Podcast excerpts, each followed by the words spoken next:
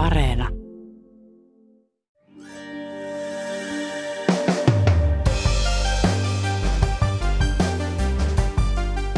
Kun Suomi vielä pähkäili venäläisten viisumeja, naapurimaamme Viro oli jo ottanut tiukan linjan ja monet keinot käyttöön estääkseen venäläisten maahantulon. Viro on mielellään ollut tosiaan suunnannäyttäjä. Se on hakenut tällaista moraalisen kompassin tai, tai moraalisen majakan linjaa Euroopassa. Uutispodcastissa Ylen Viron toimittaja Rain Kooli kertoo, mistä Viron jyrkkä linja kumpuaa ja miten maan suuri venäläisvähemmistö vaikuttaa siihen. Tänään on keskiviikko, 17. elokuuta. Kuuntelet Ylen uutispodcastia. Minä olen Reetta Rönkä.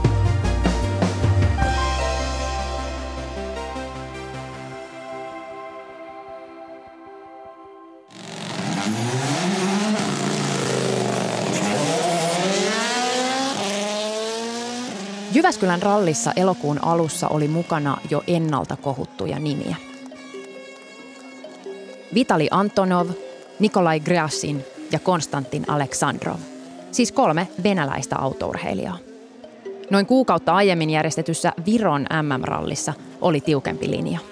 Venäläisiä ei päästetty Viron MM-ralliin ja, ja Ukrainan sodan takia tämä päätös syntyi, syntyi jo toukokuussa ja viitattiin siihen, että venäläisurheilijat on suljettu pois kansainvälisistä kilpailuista lukuisissa eri urheilulajeissa. Tämä oli periaatepäätös ja, ja virolaisten rallin järjestöjen mielestä moottoriurheilun ei pitäisi olla tässä yhteydessä mikään poikkeus. Tässä puhuu Rain Kooli, Ylen Viron toimittaja. Virossa venäläisille kilpailijoille oli asetettu rallin ajaksi maahantulokielto, mutta Suomessa ulkoministeriö ei halunnut estää heidän pääsyään maahan. Niinpä kaksi venäläiskuskia ja yksi kartanlukija saivat kisata Suomessa. Eivät tosin kovin menestyksekkäästi. Grasjinin ja Aleksandrovin kisa päättyi jo ennen virallisen osuuden alkua, kun ulosajo ja katolleen päätyminen rikkoivat auton. Vitali Antonov pääsi itse kisaan asti, mutta se päättyi ulosajoon ja keskeytykseen. Jyväskylän rallin voittoon taas prömisteli virolainen Ot tänä. Hän on tehnyt sen jälleen. Hän on Jyväskylän valtias ja Hyundai pilaa Toyotan juhlat kotikentällä. Viro vaikuttaa muutenkin ottaneen Suomea tiukemman linjan Venäjään. Viron linja ehkä tästä Suomen suhtautumisesta eroaa edelleen siinä, että Viro on ollut tavallaan suoraviivaisempi, ehkä ärhäkämpi, eikä ole pelannut tarvittaessa esimerkiksi sooloilla sitten Euroopan unionin sisällä. Jopa voisin sanoa, että Viro on pyrkinyt olemaan eräänlainen Euroopan suunnannäyttäjä samalla kun Suomi on ehkä nojannut sitten enemmän ajatukseen tällaisesta EUn yhteisestä linjauksesta, jota on haettu niin kuin eri kysymyksissä. Ja, ja sitten taas muiden Baltian maiden askelmerkit ovat olleet ehkä melko samanlaisia Viron kanssa. Muut Baltian maat yhdessä Viron kanssa ovat vaatineet aika tiukkaa pakotelinjaa Venäjän suuntaan.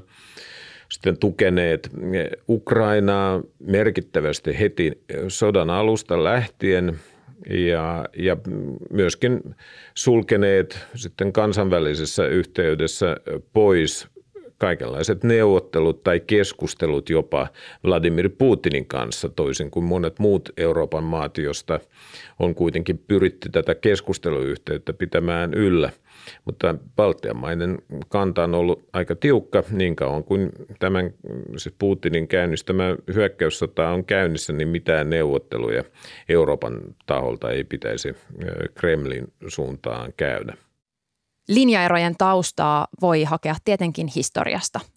Virohan oli 50 vuotta Neuvostoliiton miehittämä, eli Virolla on kokemusta, jota Suomi ei tosiaan ole koskaan joutunut hankkimaan ja hyvä niin. Mutta Virolla ei ole minkäänlaisia harhaluuloja tai toiveajattelua Venäjän suuntaan. Ehkä on ollut joskus 90-luvulla, mutta, mutta Vladimir Putinin valtakaudella ei ole, eikä oikeastaan muillakaan Baltian mailla. Eli siinä mielessä Viro on tavallaan johdonmukaisesti seurannut omista kokemuksistaan syntynyttä käsitystä siitä, miten Venäjän kanssa täytyy toimia.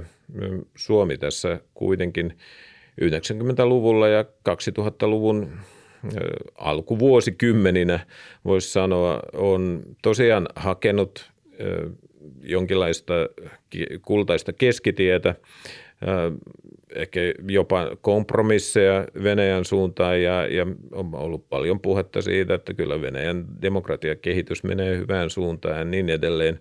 Kyllä tässä nyt Ukrainan sodan alkamisen jälkeen moni suomalainen poliitikkokin on joutunut myöntämään, että oltiin väärässä ja, ja valtiamaat olivat oikeassa.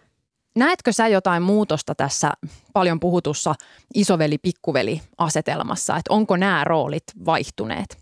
Kyllä var, varmaan Virossa ollaan oltu ainakin salaa tyytyväisiä siitä, että mitä, mitäs me sanottiin.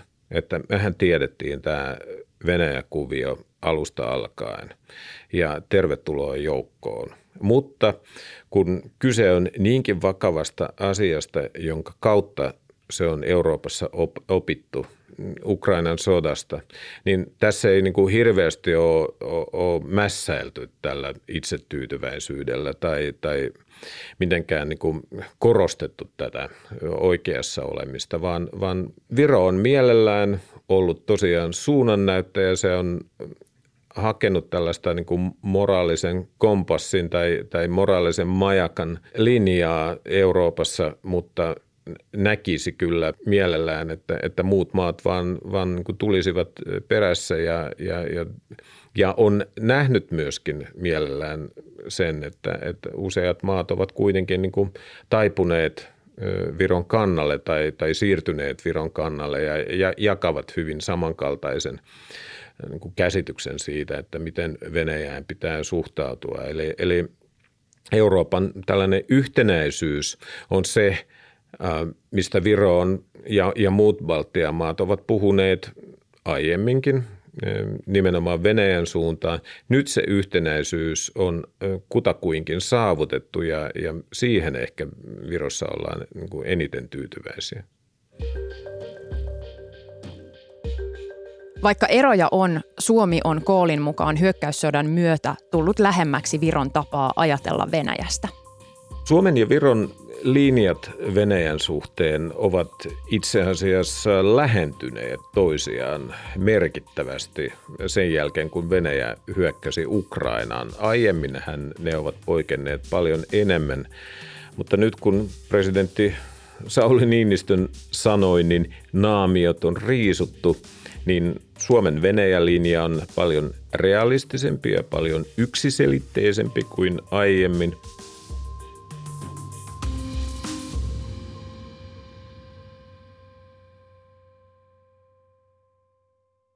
Yksi selkeä asia, jossa Viron tiukempi linja on näkynyt, on viisumit.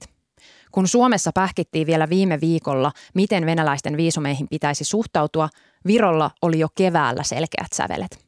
Virohan päätti heti sodan kolmannella viikolla maaliskuun alussa, että venäläisille ei enää myönnetä uusia turistiviisumeita. Ylipäätään itse asiassa Viron viisumin voi saada vain tietyissä tapauksissa Venäjän kansalaiset, siis mikäli Virossa on lähisukulaisia, jos on naimisissa Viron kansalaisen kanssa tai on lapsia, yhteisiä lapsia Viron kansalaisen kanssa. Tai sitten viisumin voi saada myös niin sanotusta humanitaarisesta syystä, mikä on sellainen vähän sumea käsite, mutta esimerkkinä on tuotu se, että on päästävä hautajaisiin Viroon tai mikäli hakijan terveydentila vaatii jostakin syystä matkustamista nimenomaan Viroon. Mutta muita viisumeita ei tosiaan venäläisille myönnetä, ei edes opiskelija viisumeita, mitä on sitten taas vähän ihmetelty ja harmiteltu täällä, varsinkin korkeakoulujen taholta. Viro aikoo myös perua jo myönnettyjä viisumeja. Tästä on tehty tuore päätös. Viron hallitus tiedotti torstaina, että se aikoo mitätöidä kaikki Viron myöntämät viisumit venäläisille myöntämät viisumit ja, ja tämä päätös tulee voimaan tällä viikolla. Poikkeus tehtiin pelkästään Virossa opiskelevien venäläisten kohdalla, eli heidän viisuminsa pysyvät voimassa vuoden, jonka jälkeen sitten tilannetta katsotaan uudestaan. Eli, eli tosiaan Viro aikoo käytännössä mitätöidä kaikki sellaiset viisumit, jonka maa on itse myöntänyt. Muiden maiden myöntämiä viisumeita tietenkään Viro ei pysty mitätöimään, mutta siihen tällaisilla viisumeilla liikkumisen rajoittamiseksi nyt sitten harkitaan tosiaan, että onko joku keino säätää venäläiselle esimerkiksi maahantulorajoituksia.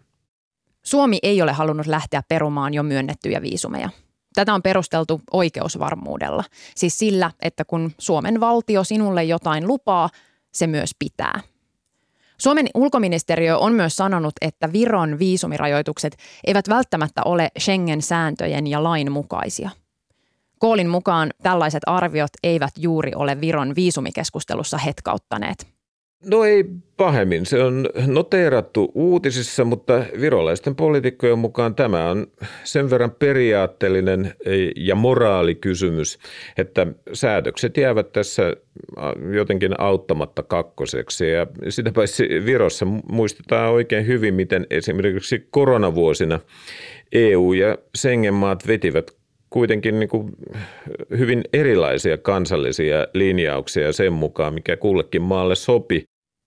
Myös Suomi aikoo nyt tiukentaa viisumilinjaansa. Hallitus kokoontui lomien jälkeen ensimmäiseen iltakouluun pohtimaan, miten suhtautua venäläisten lomamatkailuun. Poliittinen tahtotila löytyi nopeasti runsaan tunnin kestäneen kokouksen jälkeen.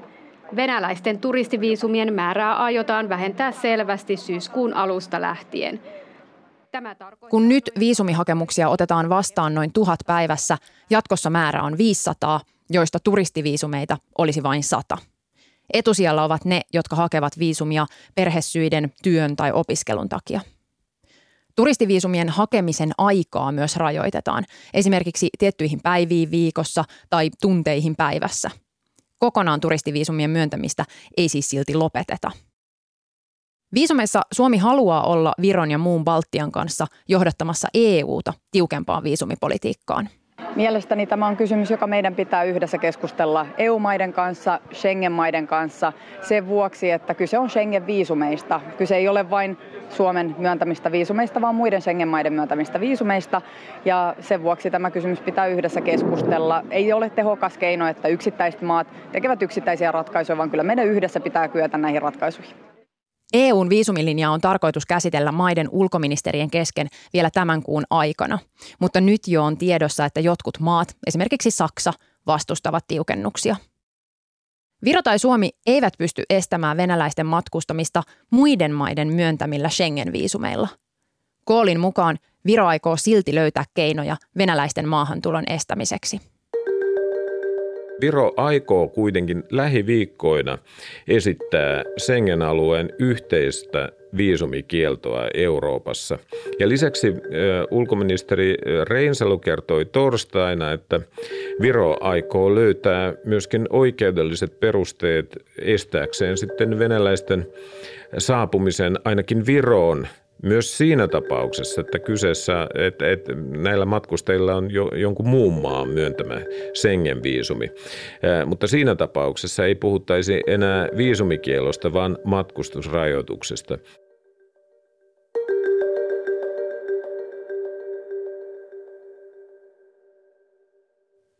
Viron kireä linja ulottuu myös katukuvaan. Tiistaina maan hallitus päätti, että kaikki neuvostoaikaiset sotamonumentit poistetaan julkisilta paikoilta. Viro on tosiaan tämän tiukan linjansa ulottunut lähestulkoon kaikkialle. Esimerkiksi kieltämällä Venäjän hyökkäyssotaa tukeviksi katsomansa symboliikan. Eli käytännössä kyse on Venäjän hyökkäyksen tunnukseksi tavallaan nousseen Z-kirjaimen käytöstä. Myöskin musta-oranssit yrjönnauhat, jotka Venäjällä symboloivat asevoimien mahtia. Venäjän lipun tai, tai vaikkapa nyt Neuvostoliiton lipun tai esimerkiksi toisen maailmansodan aikaisten asepukujen käyttö julkisesti, niin ne, ne ovat Virossa ja muualla Baltiassa kiellettyjä. Virossa on myöskin lähdetty poistattamaan niin sanottuja punamonumentteja, eli näitä neuvostoaikaisia muistomerkkejä. No Suomi kun ei koskaan ollut onneksi miehitettynä, niin näitä monumentteja ei, ei oikeastaan ole eikä ole hirveästi poistettavaa, vaikka nyt maailmanrauha lähti paikaltaan. Viron pääministeri Kaja Kallas kirjoitti Twitterissä, että neuvostopatsaat edustavat sortoa ja alistamista ja lisäävät sosiaalisia jännitteitä. Niitä ei nyt kaivata. Koolin mukaan neuvostomonumenttien poistaminen on kuitenkin juuri sellainen asia, joka kuohuttaa Viron venäläisvähemmistöä. Eikä Ukrainan sota ei ole se, mikä nyt jakaisi Viron venäläisiä ja kantavirolaisia kahteen leiriin. Ehkä kyse on lähinnä ollut enemmänkin suhtautumisesta näihin niin sanottuihin punamonumentteihin, joista aiemmin hieman mainitsin, eli, eli neuvostoaikaisiin muistomerkkeihin. Tuoreen tapaushan liittyy Narvaan, jossa näitä hyvin suosittuja monumentteja on kymmenkunta kappaletta – Ehkä suosituin niistä on sellainen neuvostotankki, joka on pystytty toisen maailmansodan jälkeen ja, ja sen poistattamiseen liittyvää kiistaa on koko Viro seurannut tässä viime viikkoina. Narvalaisista, kun vielä korostetusti iso osa, lähestulkoon kaikki, 97 prosenttia, on toisen maailmansodan jälkeen muualta tulleiden venäläisten jälkeläisiä tai näitä venäläisiä itseään, niin siellä suhtautuminen näihin muistomerkkeihin on ollut myöskin ehkä muistuttanut enemmän sitä, mitä se on ollut Venäjällä. Ja, ja sen takia narvalaiset ovat olleet aika kärmeessään tästä suunnitelmasta poistattaa toi tankkimuistomerkki ja, ja se on kyllä jakanut tavallaan narvalaiset ja, ja muun Viroon heihin ja meihin. Mutta muuten luulisin, että, että Ukrainan sota on jopa tietyllä tapaa lähentänyt kantavirolaisia ja vironvenäläisiä, koska moni vironvenäläinen on joutunut tavallaan tekemään selväksi sen, että millä puolella tässä on. Ei pelkästään sodan suhteen, vaan Venäjän valtakoneiston suhteen tai ylipäätään niin kuin suhtautumisessa vaikka nyt ihmisyyteen laajemmin. Mikä vaikutus tällä Viron isolla venäläisvähemmistöllä on sun näkökulmasta siihen, miten tiukka tämä Viron Venäjä-linja on? Venäjänkielisten vähemmistöjen vaikutus on vähän paradoksaalinen. Äkkiseltään voisi luulla, että jos maassa asuu lähes 30 prosenttia venäläistaustaisia ihmisiä ja 6 prosenttia koko Viron väestöstä on jopa Venäjän federaation kansalaisia, niin se tekisi tavallaan varovaiseksi Venäjän suuntaan. Mutta toisaalta Virossa ja muualla Baltiassakin koetaan ehkä juuri sen takia Venäjän uhka jotenkin paljon konkreettisempana ja todellisempana kuin Suomessa – koska Venäjähän on uhkaillut naapurimaitaan aiemminkin venäläistaustaisen väestön suojelemisen tarpeella ja, ja nyt käytännössä toteuttaa tätä eh, lainausmerkissä suojeluaan Ukrainassa aivan konkreettisesti ja tavalla, joka näyttää hirvittävältä.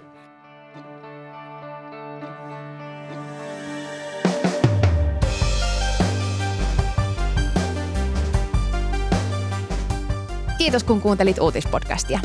Uutispodcast ilmestyy joka arkipäivä kello 16 Yle Areenassa. Ja sieltä löytyvät myös uutispodcastin edelliset jaksot. Klikkaamalla sydäntä voit lisätä meidät suosikiksi. Palautetta saa laittaa sähköpostilla uutispodcast.yle.fi ja minut löydät somesta at Reetta Ronka. Tämän jakson äänistä leikkauksesta vastasi Sami Lindfors. Uutispodcastissa me syvennymme siihen, mikä on tärkeää juuri nyt. Moi moi!